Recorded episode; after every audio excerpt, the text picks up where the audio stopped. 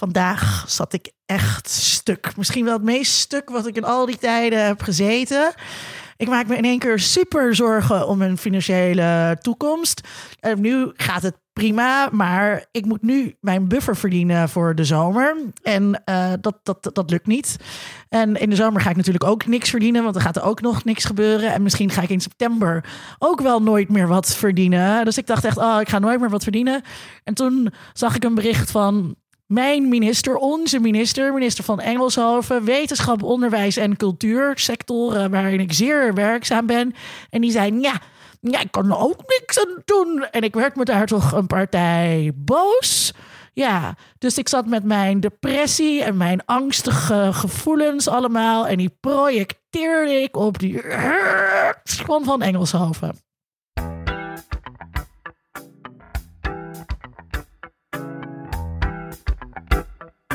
Deze podcast wordt mede mogelijk gemaakt door Code Clear.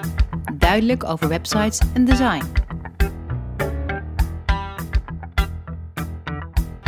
Vanuit Amsterdam is dit Onder Media Doctoren, de podcast waarin communicatiewetenschappers zich verwonderen over de media.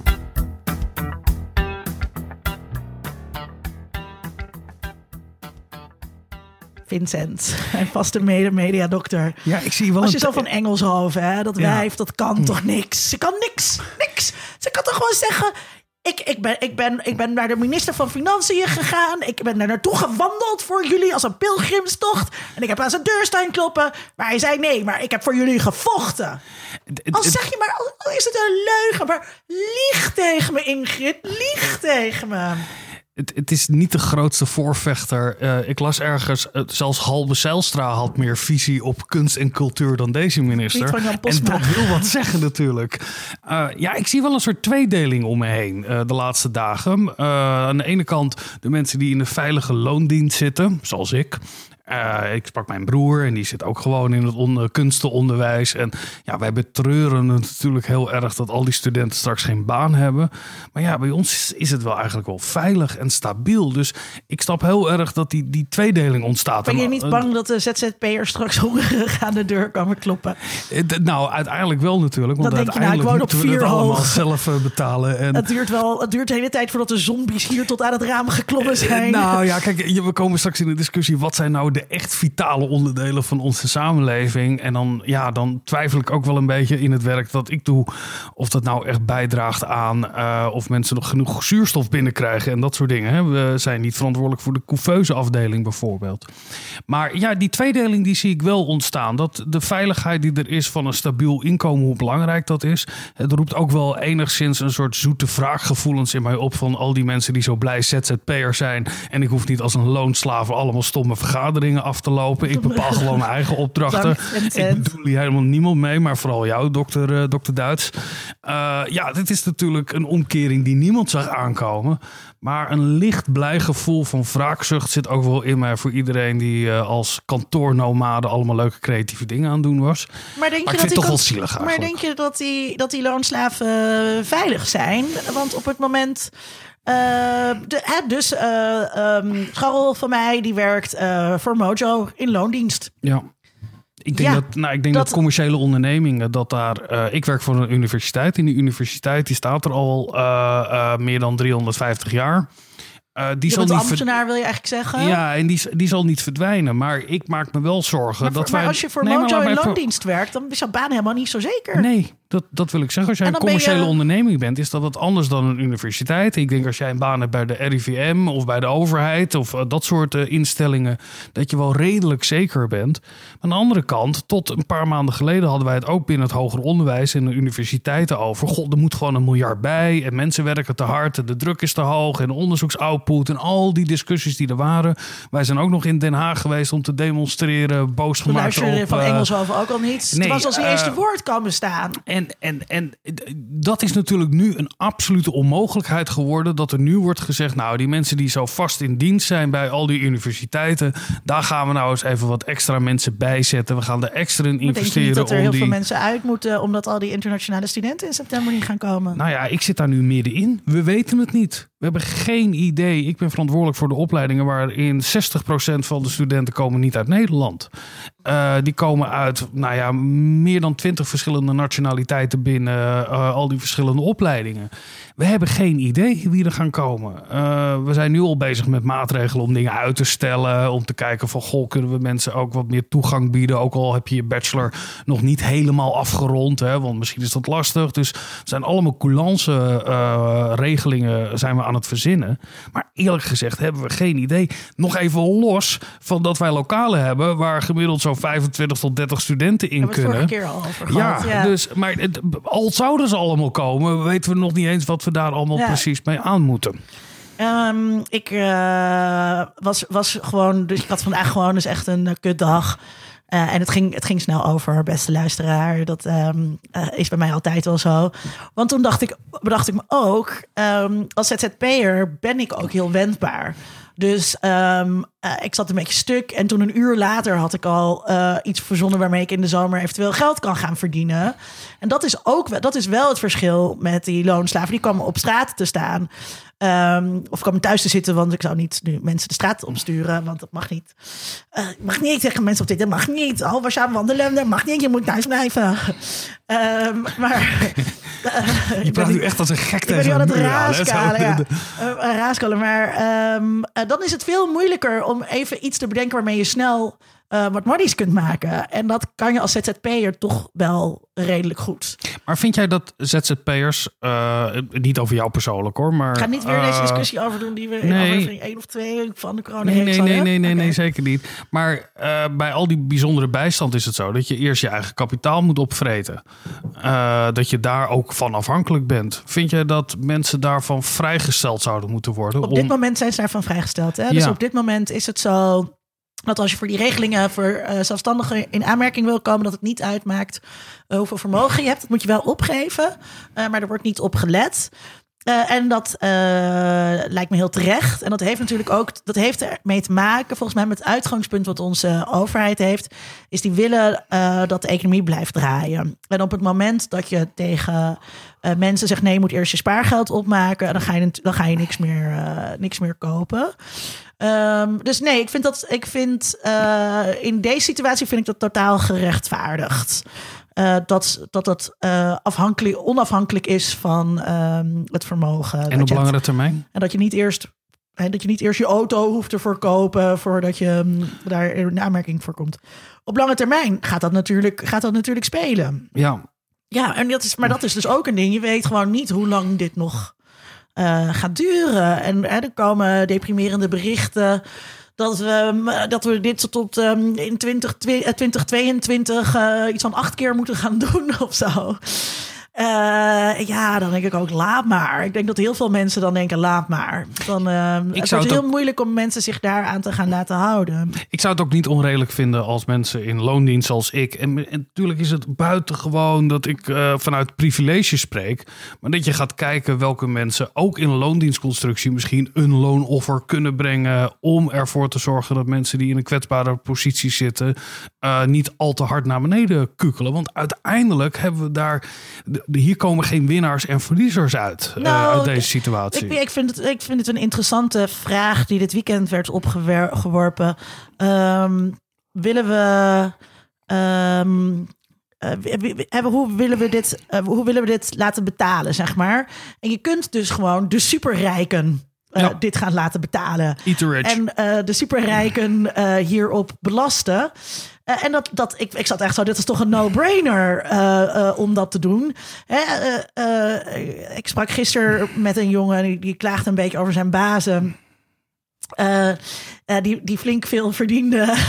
eh, terwijl hij op een redelijk karig managerssalaris eh het moest doen. Omdat hij geen eigenaar was. En het verschil tussen die twee is wel heel groot. En op Ja. een gegeven moment zit je aan een plateau. Dat weet jij ook. Jij zit op dat plateau. En dan heb je gewoon niet zo heel erg veel meer aan het geld dat daar bovenop komt. En dan kan je op een gegeven moment een nog duurder huis kopen of een nog duurder huis. Maar dat is niet zo. Maar daar heb je verder weinig aan. En ik, ja, dus, dus absoluut vind ik eh, dat we het niet door de burgers eh, misschien eh, moeten laten opdraaien. Maar laten we beginnen maar eens met, met de hele rijke bedrijven en de hele rijke mensen die die bedrijven besturen belasten. Ja, maar ook voor mensen zoals ik, die uh, niet tot de superrijken behoort, maar wel een, een, een heel, uh, heel mooi inkomen heeft. Comfortabel zijn. ja, en zelfs als semi-ambtenaar heb ik er belang bij bij een draaiende economie en mensen die mee kunnen doen in een samenleving. Want uiteindelijk wordt mijn salaris gewoon betaald door belastinggeld, wat weer uit loonbelasting en door ondernemers wordt opgehoest. Dus uh, ook een langere termijn voor onderwijs en onderzoek en wetenschap hebben wij belang bij een goed draaiende economie. We moeten het samen doen, zeg je eigenlijk. Nou, ik ik, ja, er is, ik, vind, ik zou het heel erg slecht vinden als we in een situatie terechtkomen van winnaars en verliezers in dit systeem. En we, op langere termijn kan je geen winnaar zijn. Ik had me de apocalyps toch anders voorgesteld dan, dan dat gevoel van uh, samenhorigheid. Dat ik toch nog steeds bij heel veel mensen hoor. Ik hoor heel weinig mensen zeggen: uh, nee, ik ga nu voor mezelf. Of ik ga nu voor mijn eigen plezier. Er is ook een enorme sociale afkeur van dat soort dingen. Um, dat, dat vind ik toch wel bijzonder. Um, we hebben iemand die gespecialiseerd is in de apocalyps. We gaan luisteren naar dokter Laura Kopier, collega van ons aan de Universiteit Utrecht, de beste universiteit van Nederland, bij de afdeling Media en Cultuur.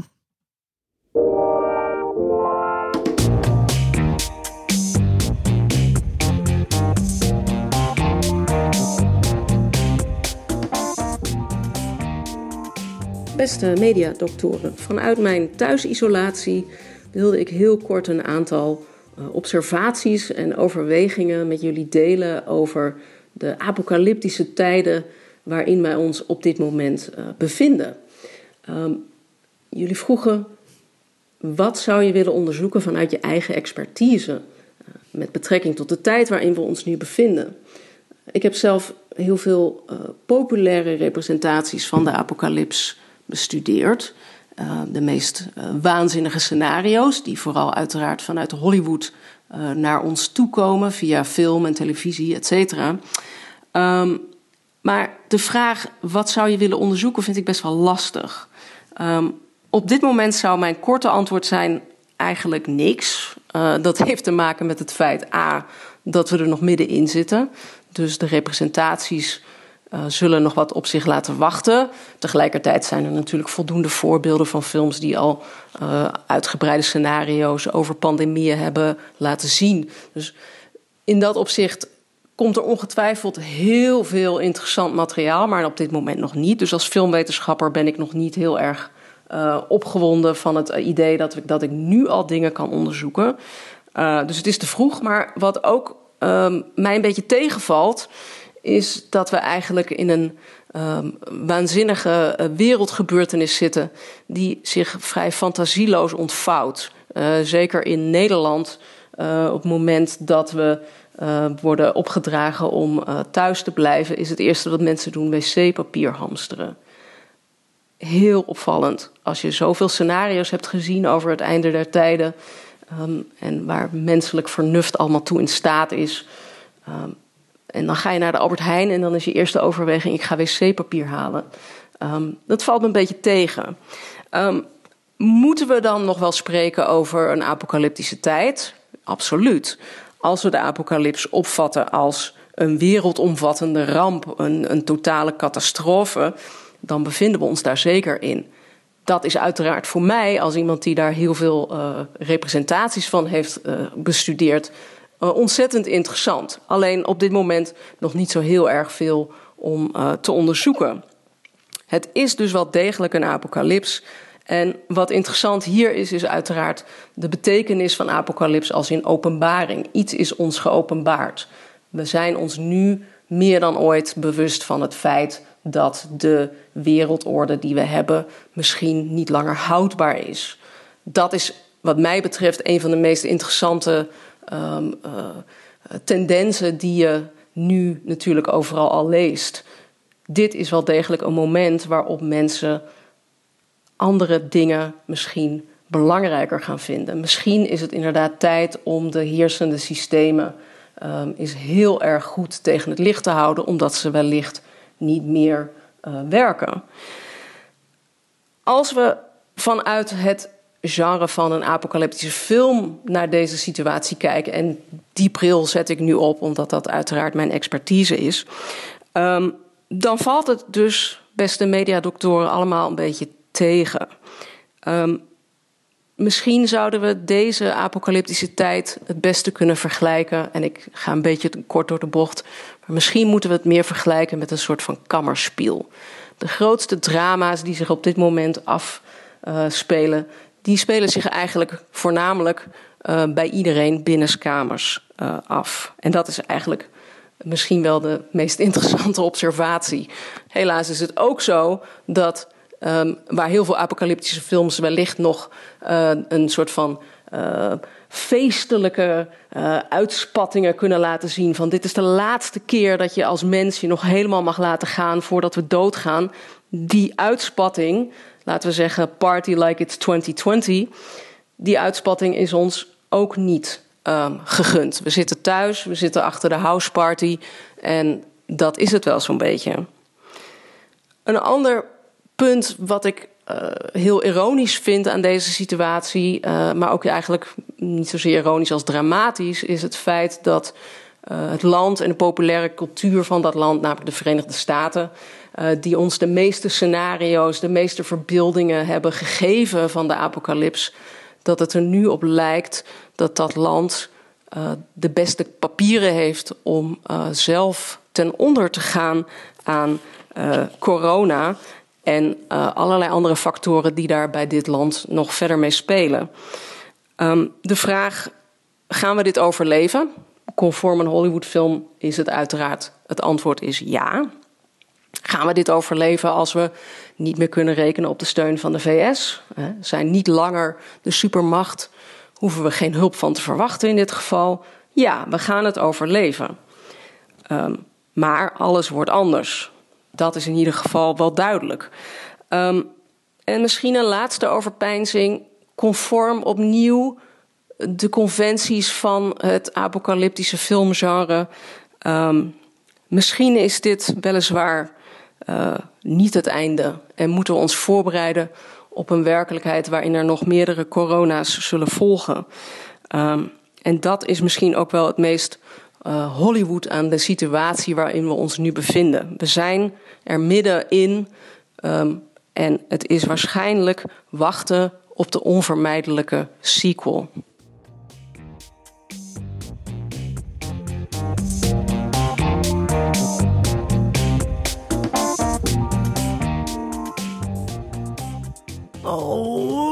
Zo deprimerend. Precies, wachten op Part de on onvermijdelijke sequel. En, um, maar ik, ik denk... Um, wat, ja, wat, wat Laura zegt van um, dat we helemaal geen uh, party like it's 2020 momenten hebben gehad. Ik had het toch wel een beetje. Ik voelde uh, echt wel die laatste dagen voordat de kroegen dichtgingen. Uh, het in de lucht hangen dat dat ging gebeuren. Ik heb met Laura nog die vrijdag in de kroeg gestaan. Mensen geknuffeld, want dat deden we toen nog. Um, dus dat, dat heb ik toen wel een beetje gehad. Het was niet feesten zoals ik had gefeest als ik had geweten hoe kut ik het zou vinden. Maar als het dus nog een keer komt voor de sequel, ja, dan ga ik die laatste dagen er echt wel een heel, uh, heel stuk harder uh, tegenaan. Ja maar, ja, maar dat zal natuurlijk niet een soort aankondiging zijn. Over een week gaan nou, we weer de wel, boel je dicht doen. Je voelt, je voelt het natuurlijk, net als wij voelden dit aankomen. Dat hing in de lucht. Het was ja, totaal nooit, je weet het nooit helemaal zeker. Ik, ik heb het toen ook gezegd. Op diezelfde avond was ik ergens anders. En heb inderdaad ook tegen uh, die vriend van mij gezegd. Dit is de laatste keer dat wij lange tijd in de horeca zullen zitten. En daar zag je toen ook wel een beetje mensen uh, zoekende. Zou het uh, de laatste keer zijn? Of wat gaat er gebeuren? Wat ik grappig vond van Laura is dat in de verbeelding van Hollywood, zoals we de apocalypse kennen, is het natuurlijk heel groots, uh, gewelddadig.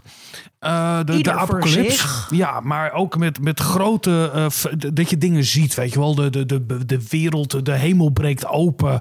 Of er komen aliens. Of er komen dingen uit de grond. Of uh, zien er mensen. dolfijnen door de grachten van Venetië. En als ik zo terugkijk in de afgelopen weken. Is deze apocalypse is vrij tuttig. Huiselijk. Hele. En, en, en een- redelijk geweldloos. Hè? Er, is, er is niet een opponent die, die aanvalt of die zichtbaar is. Beste luisteraar, Eh, en, om, het, om het nog tuttiger te maken. De laatste keer dat ik hier was bij Vincent thuis... hebben we zelfs Rummy Cup gespeeld. Nou, dat wil toch wel wat zeggen. Dat is volgens mij voor het eerst dat wij eh, zoiets hebben gedaan. Maar ik zie dat om me heen. Dat het, het, in, in, als je al toch een voorspelling had. Als wij twee jaar geleden bij elkaar hadden gezeten met Laura erbij. En we hebben het al een keer eerder over de apocalypse gehad. En als die dan echt komt, hoe ziet hij eruit? Hadden we hem in ieder geval wel wat visueler gemaakt. Het is een hele visueel arme apocalyps Ja. om in te zitten. En huiselijk en een beetje tuttig misschien. En inderdaad wat Laura zegt. Ja, als de grote keerpunt in de film is dat mensen to- toiletpapier gaan hamsteren. Ja, het is ook niet sexy. Eh, Het is heel, heel, heel seksloze apocalyps. Nee, maar het is, het, het, het is ja, als je dat zo huiselijk tuttig, eh, het, het seksloze eh, apocalyps. Ja. We hadden er een betere eh, gewild. Als Maar we dan toch een apocalyps hadden gewild. Maar dat maakt dan, wel dan- weer voor een interessante film. Want dit had niemand kunnen bedenken. Dit is wel een leukere eh, apocalyptische film dan, eh, dan Deep Impact of zo. Wat heel voorspelbaar is. Ja, nou ja, we hadden dit wel kunnen bedenken. Want hier zijn natuurlijk al heel vaak mensen eh, geweest die dit hebben voorspeld. En het is gezegd. En die zien we, al die mensen zien we nu Nee, voorbij maar hoeveel, komen. hoeveel, dat, dat hij zo tuttig is, dat maakt, voor, dat maakt voor een hele geinige film. Ja, ja, nee, dit, de- en hier gaan we natuurlijk ons leven. Hè? Die, die 30 jaar die wij nog Ja. hebben, gaan wij hier heel veel films over zien en Maar boeken. duurt dat, en, vaak, eh, dat duurt het vaak een jaar of tien nadat er Ja. pas voor een, over een oorlog interessante films gemaakt worden. Ja, en pas als je er humor over kan maken, duurt het vaak nog, nog iets langer Ja. eh, voordat we daar zijn. Maar ja, tot nu toe is het inderdaad een beetje een. eh, ja, ehm, ik zou er niet voor naar de bioscoop gaan, deze, deze, deze Dit kan helemaal niet bij de Maar bioscoop. wat, wat wel. Wat jij zegt is, misschien komt het wel terug. Hè? Het is de afgelopen dagen dat dat onderzoek is geweest eh, vanuit Harvard. Eh, weet je wel, het is iets, het virus wat eh, onder ons blijft. Dan krijgen we ook het verschil tussen wat we dan in, in films zijn een one-off of de, de serialisering van het coronavirus. Ja. Daar moet dus ook een. en Dat zit hem veel meer in persoonlijkheidsontwikkeling die daarin een rol gaat spelen. Series die drijven veel meer over dramatische ontwikkelingen van persoonlijkheden, omdat je daar gewoon veel meer tijd voor hebt. Dus als we die vergelijking blijven maken, nee, dan hebben we niet die grote blockbuster film nu, Ja. waarin het einde uiteindelijk alles goed komt en de helden eh, naar voren komen. In deze wordt Nee, pas dit- de wereld geschetst. Dan in deel 2 worden Dit- onze onderlinge relaties verdiept. En zeggen mensen, ik vond deel 2 beter dan deel 1. Ik vind hem toch een beetje op het niveau Curb Your Enthusiasm-achtig niveau van een apocalypse zitten we nu. Waarin Ja. we elkaar heel erg op een lullige manier de maat aan het nemen zijn. En, en, en boos worden over kleine dingen. En dat heel erg lang uitgesmeerd wordt. Curb your enthusiasm, uh, flatten the curve. Ja, maar dit, dat, als ik Ja, dat zit- er eentje bij moet denken, Ja. is deze. Daar ben ik, ben ik met je eens. Ehm, wij krijgen best wel veel reacties, wat we heel erg leuk ja, dat vinden. vinden we heel leuk. Eh, heb je ook een reactie? Laat het ons weten via eh, de tweets of stuur een berichtje aan ondermediadoktoren.gmail.com. Ehm, zo kregen wij een e-mail van Esther Hammelburg. Ehm, en Esther die eh, had een vraag aan ons. En ehm, ze dacht dat het wel interessant was. En wij vinden het ook interessant. Dus ik lees de vraag eh, gewoon even voor. Wat verandert er doordat we nu constant onszelf zien als we via videoconferencing tools vergaderen, kletsen, lesgeven en les krijgen?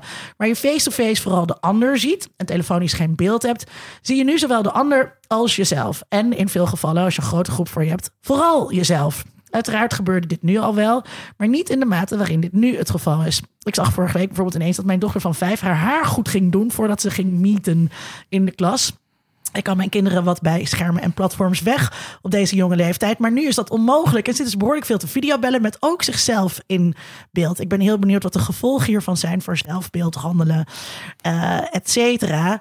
Ehm, nou, wij zijn niet zo van effecten. Maar misschien zijn er luisteraars eh, die wel eh mediapsychologisch effectonderzoek doen. En daar iets interessants bij te bedenken hebben. Dan horen we dat ook graag. Maar nu laten we hier even cultural studies op losgaan. Wat Ja, doet nou, het met ons? Het, het, het doet me heel erg denken aan een onderzoek van... Eerst misschien moet je even persoonlijk. Doet het, maar ben jij, kijk jij de hele tijd naar jezelf als je aan het videobellen bent?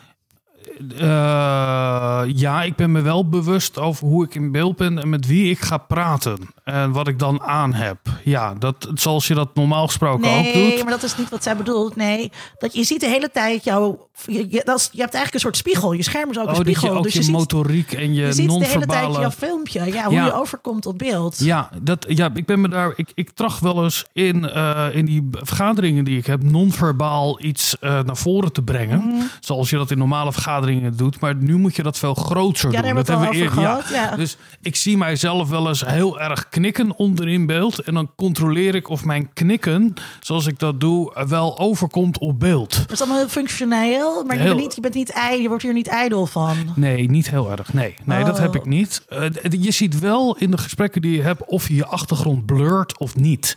Da- daar zit ook een soort code in dat mensen. Want als jij dan je achtergrond blurt, betekent dat dan dat je eh wil dat mensen op jou concentreren of niet gaan kijken in wat voor eh rotzooi je allemaal in je huis hebt. Ja. Of, daar zie ik wel een soort, soort bewustzijn bij mensen over hoe ze daarmee, ja, dat je jezelf de hele tijd terugziet. Ik heb dus wel, ik ben wel ijdel. Eh, Ik ben wel aan het opletten. Denk, oh nee, het moet toch iets meer rechtop zitten of zo. Of, eh, Ja, bij mij is dat puur functioneel. Dat als ik eh, merk dat ik heb wel eens de neiging om inderdaad een beetje weg te zakken. Dat ik denk, nee, dat kan ik niet maken. Op het moment dat iemand aan het woord is, dat ik ook non-verbaal duidelijk wil maken dat ik zit te luisteren. Dus dan heel erg zit te knikken. Dan kan het zijn dat je in Microsoft Teams zit en helemaal niet zichtbaar bent. Dan zit je eigenlijk voor lul te knikken. Maar dat tracht ik wel. In, in de communicatie zet ik het wel in. Zoals je dat ook eh, ja. eh, in maar dat was volgens doet. mij niet de vraag. Nou, eh, het ging. De vraag- vraag, ja, de vraag is gesteld zoals die is gesteld. Ja. Dat, wat doet dat met ons? Met mij doet het iets dat ik op een andere manier mijn arsenaal aan communicatietechnieken in moet zetten. Ik word er niet. Ik, ik ben niet hyperbewust van mijn uiterlijk op, eh, op zo'n moment. Wat mij wel opvalt is dat ik heel veel collega's heb die voor boekenkasten zitten. Maar dat is een soort academisch trekje dat op het moment geïnterviewd moeten worden of in beeld zijn of een foto, dat ze vaak voor een boekenkast staan. Maar kijk, ja, natuurlijk. Dat is het cliché van de wetenschapper die geïnterviewd wordt. Maar denk je niet ook dat iedereen gewoon thuis in zijn werkkamer, als hij zo eh, de positie heeft dat hij een werkkamer Tuurlijk. heeft, dat, dat, dat daar ook gewoon boekenkasten staan? Ja, maar jij wil de cultural studies gaan. En dan is er niet zoiets als dit is de echte werkelijkheid en dit is allemaal construct. Weet je, alles is een construct. Ja, maar dus de- er is altijd al de performance van de werkkamer. Ja, dus die wordt nu op een andere manier aan ons getoond natuurlijk. Ja. Nee, dat komt niet door corona, maar wel de situatie waarin Ja. we zitten. Nee, ik wilde een eh Hanna Surma, eh, onze collega in Utrecht, die is gepromoveerd op de selfie. Eh, en dit, we zijn natuurlijk al veel meer gewend om onszelf te zien, omdat we ook veel meer selfies maken en foto's. eh, altijd een fototoestel bij ons hebben. Dus ik denk dat het, de breuk niet zo heel erg groot is eh, in deze tijd, omdat we daar al ontzettend getraind in zijn geraakt. Om ons eigen beeld vorm te geven. En, en, dus ik denk dat de, de handigheid die we daarmee hebben, om dat op een goede manier te doen, juist heel erg van pas komt nu in deze situatie. Ja, ja dat, dat als dat tien jaar geleden was, eh, deze situatie, eh, dat we daar onhandiger in geweest waren. Ja, dat ik, ik denk dat dat, dat, dat een goed eh, punt is. Ehm, ik ik ehm, vind een van de, ijsbrekers die je hebt. dus de meeting gaat beginnen, maar begint nog niet. En je bent alvast wat aan het kletsen. Ehm, gaat dus heel vaak over. Oh, goh, wat leuk dat we nu allemaal bij elkaar in de huiskamer kunnen kijken. Dat is toch wel het nieuwe. Heb je het een beetje kunnen vinden, zeg maar. Ja. dus dat is de prietpraat die je maakt. Ehm, terwijl je elkaar eigenlijk niet verder niet heel interessant vindt. Ben je dat soort oppervlakkigheden met elkaar aan het uitwisselen? En dat zijn aardige gesprekjes of zo. Ehm, waardoor ik denk, ja, iedereen, iedereen is, is zich daar inderdaad van bewust. Want je kijkt er ook veel naar. Eh, ik heb ook niet het idee ehm, dat, dit, dat dit heel erg gendered is. Ehm, eh, dat nou, jij zegt van dat je daar minder ijdel in bent, maar je bent ook heel erg, je bent ook aan het opletten op die achtergrond. En jij noemt het dan je functionele non-verbale communicatie. Ehm, ja, ik, ik vind het wel prettig dat ik een fijne webcam heb die niet eh iedere, iedere putje van mijn huid laat zien, zeg maar. Ja, echt waar? Is het, als jij een super eh, ultra HD had je buiten het feit of dat nou werkt of niet, had je minder, eh, minder fijn gevonden.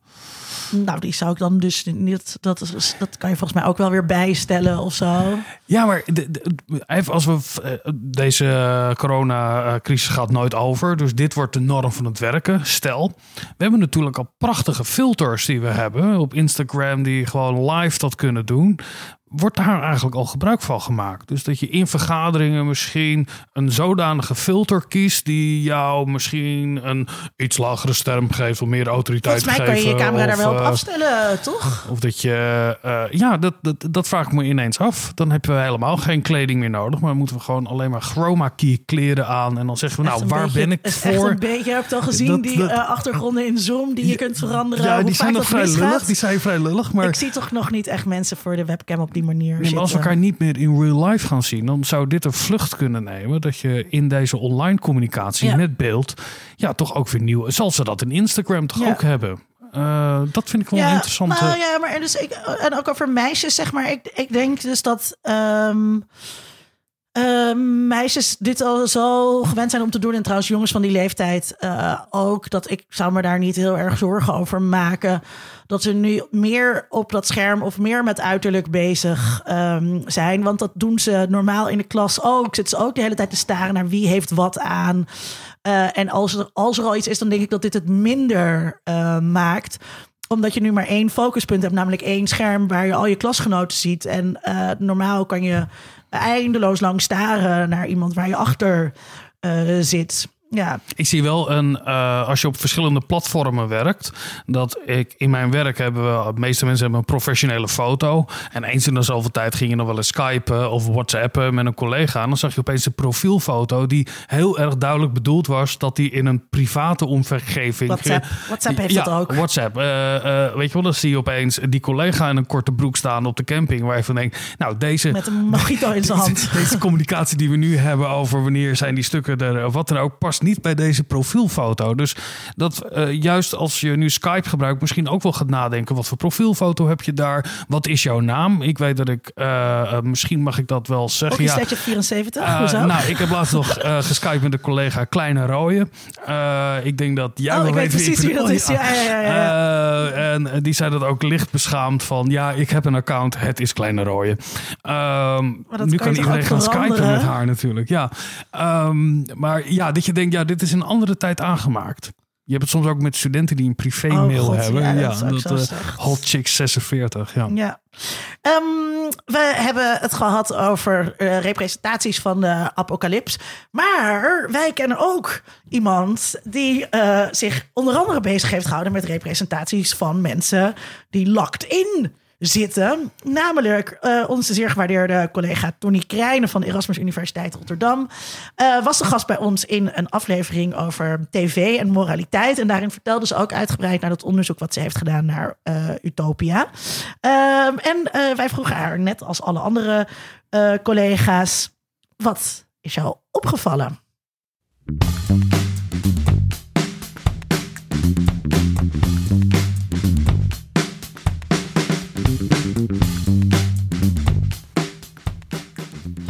Er zijn mij uh, uh, de afgelopen week natuurlijk uh, best heel veel dingen opgevallen. Um, en ik zal proberen jullie vraag te beantwoorden vanuit mijn specialisme naar de relatie tussen morele verbeelding en televisie. Um, een, een van de eerste dingen die me opviel, nog voordat we met z'n allen thuis moesten gaan blijven, was een hele enorme grote verschillen tussen verschillende collega's. ik werk op een hele internationaal georiënteerde afdeling aan de Erasmus Universiteit. En uh, in de laatste dagen voordat we uh, uh, met z'n allen thuis moesten blijven, merkte ik op dat vooral Nederlandse collega's nog aan het werk waren en veel collega's uit andere landen al thuis waren gebleven.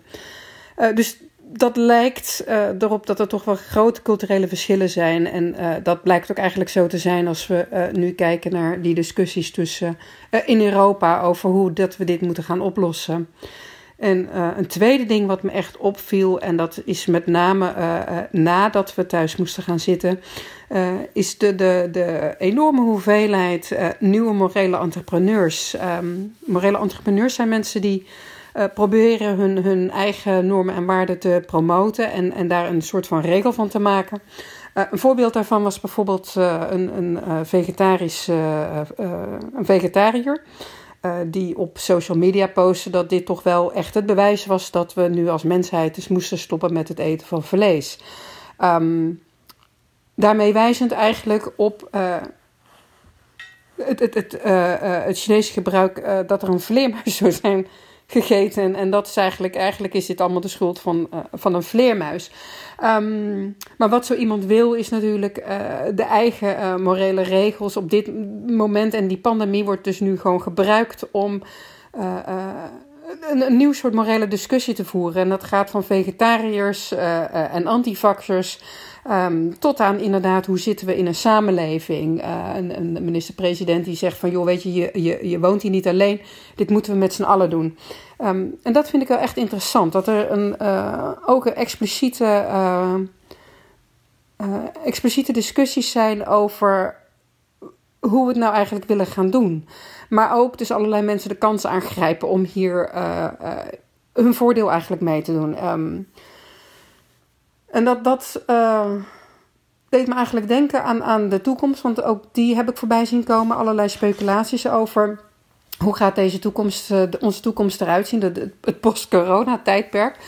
Um, en dat zeg ik met een lach, omdat ik uh, denk dat er eigenlijk helemaal geen voor en na gaat zijn. Uh, ondanks de vele discussies die we nu zien, uh, morele entrepreneurs die proberen hun, hun punt op de agenda te krijgen, moest ik toch vooral denken aan reality televisie en aan Utopia, waarvan ik ooit drie maanden geanalyseerd heb, waarin de bewoners, het toeval zal zo zijn, op dat moment ook in een lockdown gingen.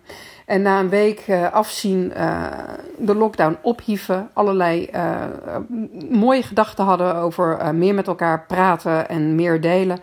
En zodra de lockdown werd opgeheven, renden ze met z'n allen naar binnen en zetten ze de muziek aan en gingen ze gewoon door met feesten zoals ze dat altijd hadden gedaan. En ik, ik vrees ook ehm, dat dat hetgeen is wat gaat gebeuren. Maar goed, ik ben hier niet om koffiedik te kijken natuurlijk.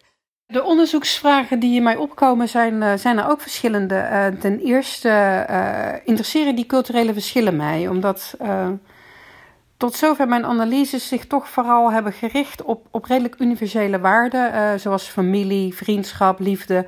Dat hebben we allemaal nodig. Um, maar in, in een crisis blijkt dus dat er heel diep gewortelde verschillende opvattingen zijn over kwaliteit van leven en uh, dat interesseert mij en dat zou ik uh, ongelooflijk graag op, op inhoudelijk ook willen gaan onderzoeken. Um, ook hoe die morele entrepreneurs bijvoorbeeld zich gedragen. Dat is een, zou een tweede deel zijn. die bewegen zich vooral op, op social media. En ehm, ik vraag me af hoe dat, dat vaker gebeurt. en, en, ja, en of dat daar niet. Um, daar zit iets raars in, in, in, in mijn ogen. In, in de zin dat het heel weinig uh, uh, compassie en, en uh, betrokkenheid met de mensen om je heen aan zich en ook mensen misschien verderop um, toont. Het, het, ja, mensen eten nou eenmaal andere dingen dan dat, dat, dat wij hier doen. Dus um, ja, ook als ze vleermuizen eten, heb ik daar niet zo heel erg veel van te vinden in eerste instantie. Um, dus het is het, en het heeft iets, iets een raar religieus tintje. Het, het zijn tekenen van, van wat? Uh, een, een, een bewijs dat. En um, het is hetzelfde gold voor mensen die wilden wijzen naar antivaxers. Uh, en ik, ik vind dat een hele interessante beweging, vooral omdat er zoveel nieuwe zijn en uit uh, onverwachte hoeken, wat mij betreft. dus in elk geval, die twee dingen vind ik interessant en zou ik zeker meer onderzoek op, op willen doen. Um, ja, en dan zijn er nog zo ontzettend veel talloze vragen over. Um, maar um, die zijn voor de toekomst.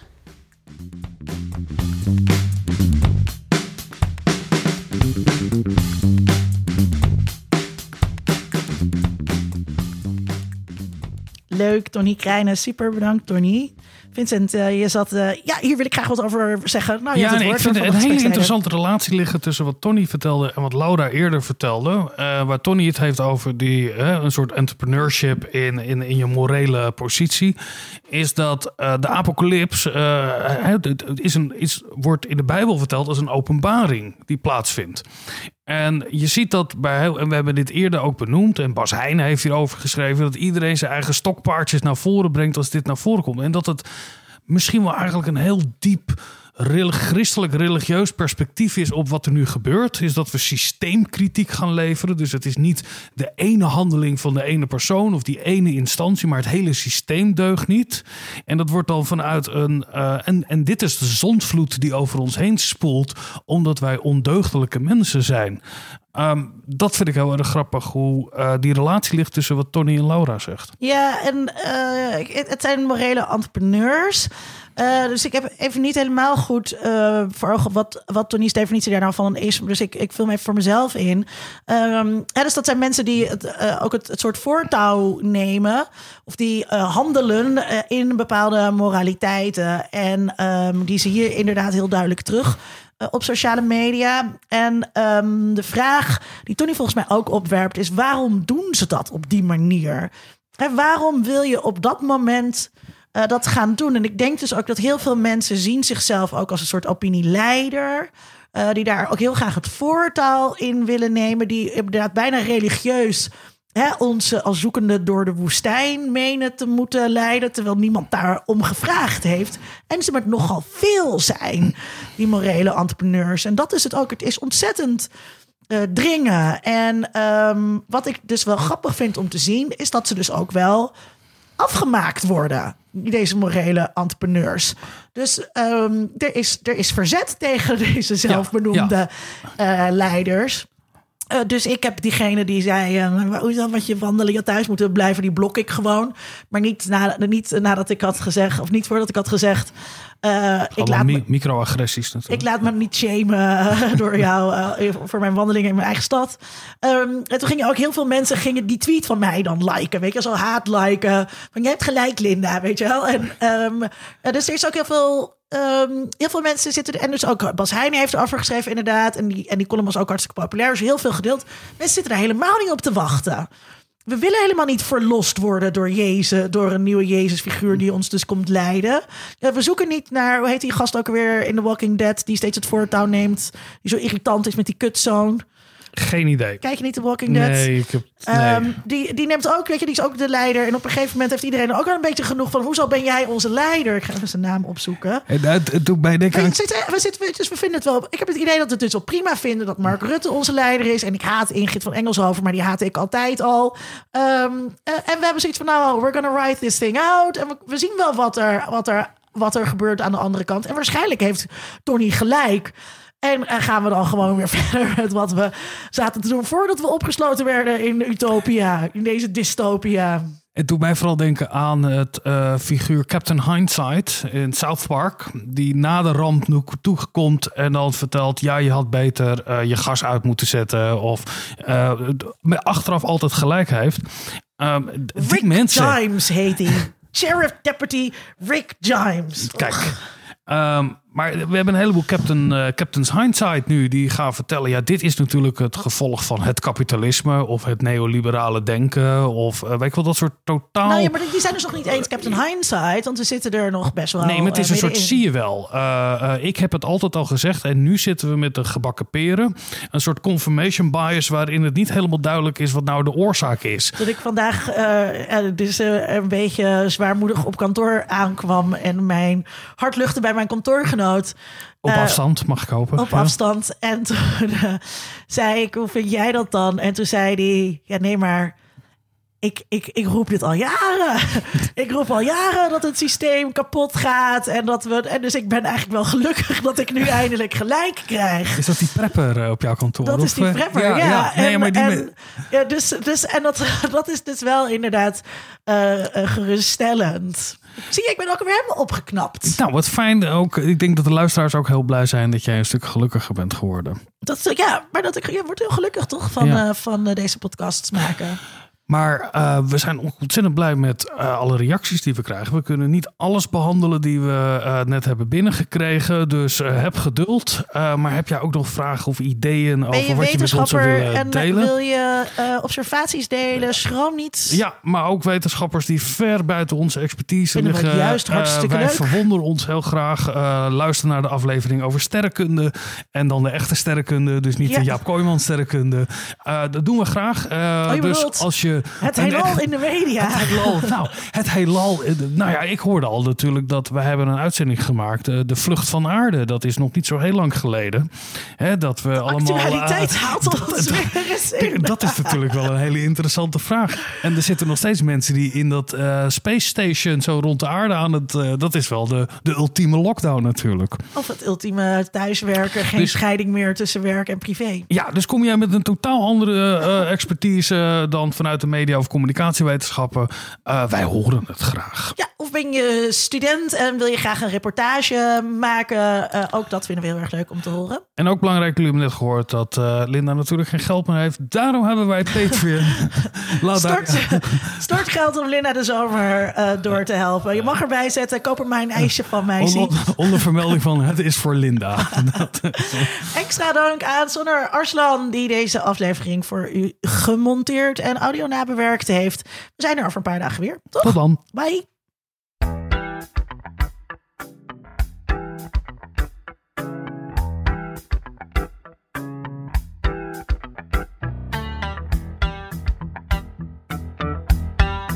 Onder Mediadoktoren is een podcast van Vincent Kronen en Linda Duits. Meer informatie vindt u op ondermediadoktoren.nl.